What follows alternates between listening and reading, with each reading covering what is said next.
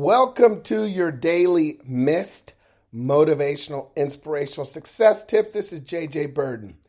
First, before I get started, I got to give a quick shout out. We got another country that's popped up on my podcast subscriber listeners list. Shout out to Brazil. See, we had some join us from Brazil listening to my episodes. Thank you for joining, and please feel free to share. So, today I want to share something briefly because we know this is the end of the year. I did a whole series on MBD, more, better, different.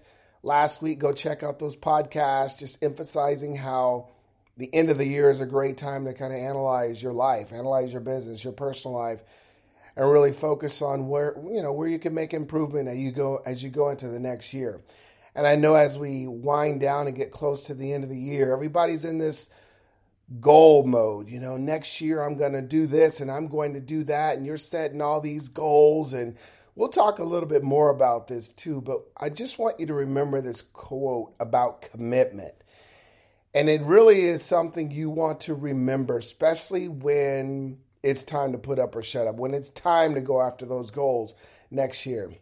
Remember this commitment is doing the things you said you're going to do long after the mood you set it in has passed.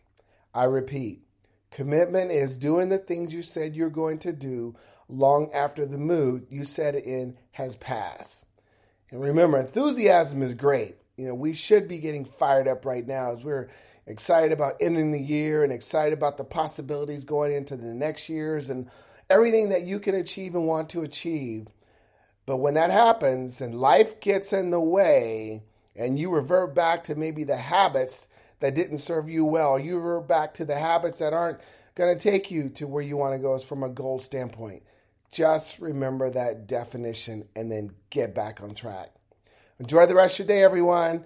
Always remember, stay positive.